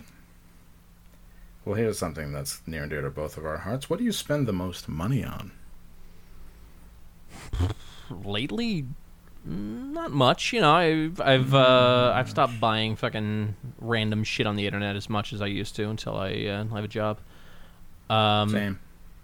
Honestly, yeah. When I have money coming in, I got like Amazon boxes showing up every other day. It's fucking terrible. Actually, one of the best things about like not having a job is breaking that cycle. The clutter. Yeah. So I guess, I don't know, like right now, like groceries. That's probably what I spend the most money on. Pretty much the same. That and gas. Like car shit. I had to get my oil changed. It was $90. That's about it. How much money would you do a striptease for? Probably no amount. No amount. I've done one. I won the hot body contest at Waterworks. Very nice. Yeah. So no amount for me and no amount totally opposite direction for you. Yeah, no, it was like I was being urged on, but it was that was pretty much it. Yeah, that's a weird question. Yeah, that is strange. Yeah, let's see here. Yeah, I think you're up. We got a couple questions for you. Andrew, do you ever think that by pile driving that kid you made his life better? If his parents hadn't had to take him to the hospital then, it may have been way longer, or taken way longer to find out, and the kid likely would have to suffer a while longer. I don't think his parents took him to the hospital. He just fucking sat up and cried, and then that was it. But I'll take that positive outlook, maybe. Jesus Christ. Episode 194 was an instant classic and brought such joy to my life. Thank you, and I hope you guys get to 1,000 episodes. No question. We'll get there. We might be very old. I would say it'll be a minute. A couple years, I think, if we really step it up. Do I still listen to nu metal while I exercise? No, although last time I went to the gym, I listened to Prong, which was proto nu metal. Remember Prong? Yes, I do. Snap your fingers, snap your neck. They were like members of Carnivore, I think. Right? Am I thinking of the right band? No, really? Were they? Yeah, I think the drummer was. Wow. Oh yeah, fucking I thought pretty weird pedigree right there. At the time, I called it dance metal because I think that's an apt, right? It really is dance metal. Like, it's just... You know. That shit was so fucking... So awesome. Big in Albany. It was so... Oh, like, yeah. Because Albany had this fucking weird culture. Like, when we were coming up doing hardcore shit, there was this, like... Albany was one of the last places for industrial music to die. I don't even think it really did die. It's still, like, probably still going there. But... A lot of Vine tattoos, or, like... What a Vine tattoos wrapping their way all the way up your arm, starting at your fingertips, and now you're like working on mobile. Oh man, yeah. So this is the logical fucking outgrowth of that. It's a good fucking beat, it's a good fucking rhythm. Who the right? And for this world and the memories that fall. I was so into this. I don't even care. I was so into it. I might go work out because I just listened to Snap. Jesus. Or Prong. Not Snap. Snap wrote, "You got the power. I got the power." Wow. It's getting kind of hectic. I don't know. None of these questions are really screaming at me. Although, no. Any wild Woodhull Hospital stories? Reading one-star Google reviews right now to realizing it was the shithole I used to see every time I visited my friend up there. I live around the corner from Woodhull Hospital, so there you go. I should have some stories, but I don't really. Although, I love it because when you go to that corner at night, there's always three people on the nod, like at the bus stop. Just straight up, like, probably just got out of the hospital from overdosing. The first thing they do once they get out of there is go cop. They don't even make it outside the fucking hospital area. And they're already fucking, like, already nodding out again. They did just open a Starbucks there. I'm really excited to go and see what the bathroom in that situation is.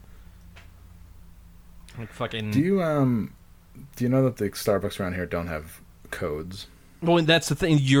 No Starbucks has codes anymore after that situation in Philadelphia where those guys asked to use the bathroom and end up getting arrested for their trouble.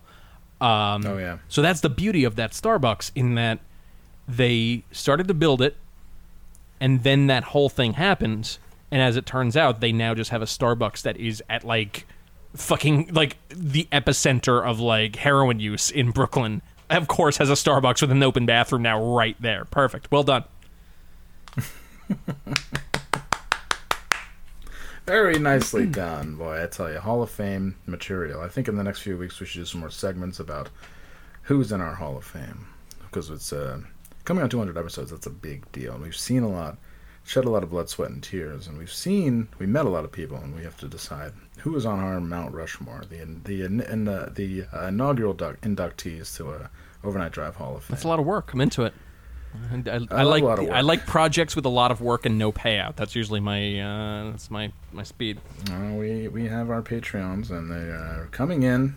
We have a few new people a week, which is really nice. Yeah, let's appreciate that. And if you'd like to join in on the fun, patreon.com/overnightdrive. You only need to give us $1 to start. If you want to give us more, awesome. If you want to give us a lot, we will send you some things, but you have to contact us. That's the thing, because I'm not going to try and track you down. Such a weird pitch.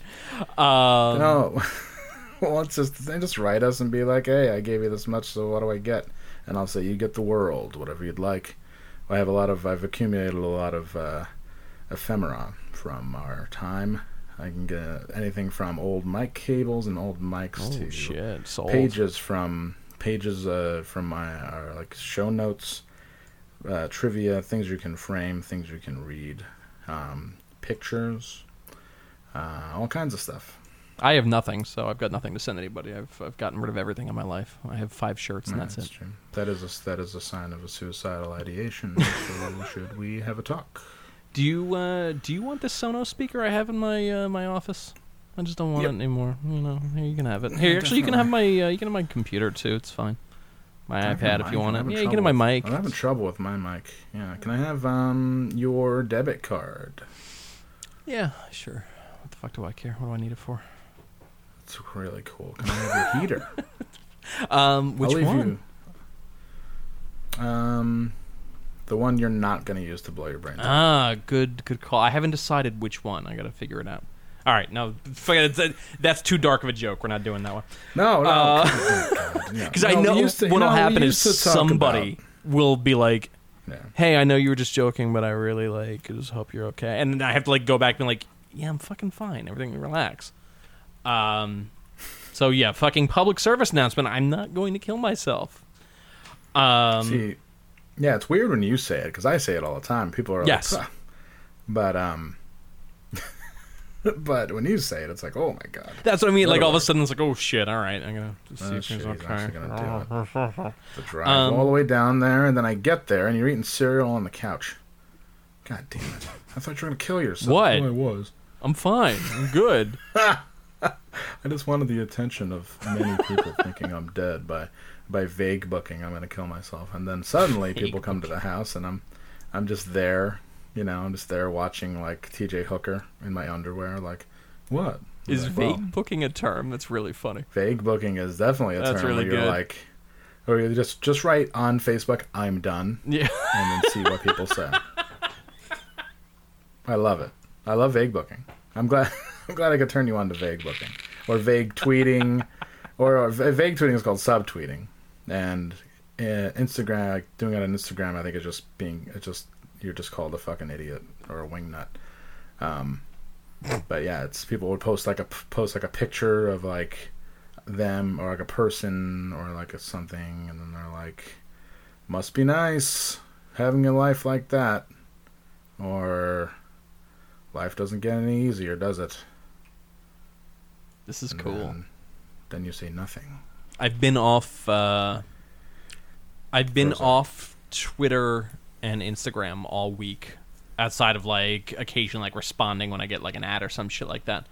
As a result, I have, because I don't ever watch news or anything, I have no fucking idea what's happening in the world. The only thing I know that's happening in the world, the only thing that's gotten through my net is I got an email today from the NRA that is a picture of Oliver North. Oh with God. The caption that says, "We stand with Brett Kavanaugh." Why does that have to do with anything else? I have no, and I wouldn't go any further to like click and find out. I just saw that, and it was such a confusing conglomeration of things, but also a great, like, I cannot in good conscience join the NRA, despite the fact that, like, I'm an advocate for the Second Amendment just because of this fucking wacky bullshit. Like, it's so fucking crazy. So Oliver North, who by every account made things that made the entire world much less safe, is now trying to tell me to, like, stand with Brett Kavanaugh. So confused. So fucking weird. So that's all I know. That's the only thing I know about the world right now, is that Oliver North and the NRA stand with Brett Kavanaugh. So take that for what it's worth. That's your news report for this week. This, as a wise man once said, "There's something wrong with the world today. I don't know what it is. Something wrong with our eyes." Oh, man. I guess I got to listen to that, huh? All right, cool. Living on the Edge, the Aerosmith version of Right Now. If you, not as good. Yeah, it very really is. If you watch closely, Joe Perry is hit by the train in that scene. Yeah, you know why? He's living on the edge. He's living on the edge, but he's also like the CGI hasn't really worked yet, and he's actually struck by the train. We spent too much on this. We spent too much on the CGI.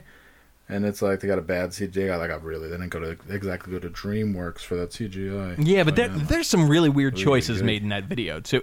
There's a point where a creature from another world tears through a screen to scream "Living on the Edge." Do you remember this? Yeah, after the boom, boom, boom. Yeah, there's like reality breaks for a second, and like a Stephen King style creature gets through and just tells you that you're living on the edge. All right. Well, what do you have to plug? Because I'm gonna go watch Living on the Edge now. I'm gonna watch RoboCop, the X-rated version. Yes. Well, I'm also gonna go to the gym and actually like take care of myself. But I will. I don't know what the order is gonna be yet. Well, I'd like to thank Aerosmith for making such great music that is never bad. No, that's totally false. The only really truly great song they did, I think. Yeah, I mean, this is a pretty good one. There's one or two other really good ones out there. Yeah. You know who wrote this song? Don Was. Was and Not Was. Tyler Perry. The guy who wrote Everybody Do the Dinosaur. You know, it's funny. I did a Mixler set a few days ago, and once I started playing Mixler. Was Not Was, my listenership dropped like a stone. Yeah. They're like, okay. Yeah, that's good. Fine. Yeah. What do you have to plug this week? RhetoricCoffee.com. RhetoricCoffee.com. Our champions, our friends from Oakland, California. Lovers. Bring you delicious coffee every 2 weeks subscription service. It's going to show up in your mailbox in a cool box that once the coffee's done, you can do whatever you want with. It's a great great thing, I think. It's cheap, it's good, which is a combination that is hard to find. And then to top it all off, the cherry on the ice cream, the cherry in your rum and coke is that they have a hand-screened bag, professionally hand-done one by one.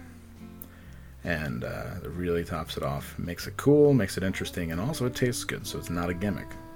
RhetoricCoffee.com. Coffee to your door every 2 weeks, whether or not you give a shit. There you are. I'm sitting so like, man, he's almost there. This is wild. Almost and then there we are. I will get closer to making a for-real commercial one of these days. But I think that saying is nice. Whatever. Cool. Nothing to plug. How about you, pal? Life's a gas, and hope it's going all right. Take a lot of vitamin C. Of vitamin C. That's what I got. And the plug. See where you end up. And see in vitamin C where you end up. All right. Cool. We will be back with 197. Getting so fucking close. So close. Yeah, we still haven't figured out what we're gonna do. Classic us. We'll figure out what we're gonna do a week before it happens. Yeah. So. I mean, at this point, I can just delete the episode 6 times until we get it right. It's fine. Not a problem. Great. No, I mean, yeah, it's the lost episode, which will, you know, we should record. We should record the lost episode and tell people it's the lost episode and put it on Patreon, but it's not. Oh, shit, that's pretty good. We do have, so one of those things did survive, which was the talk over of the Oklahoma City bombing, which I actually, listening back, I think might have been the worst of the entire weekend and doesn't make a lot of sense with the other stuff, so I don't think that's going to make it up there. If anything, I'd want to re-record the Ruby Ridge stuff, so we'll see. We'll see what we can do. We'll see. We'll see what we're going to do. Until then, until next time, America.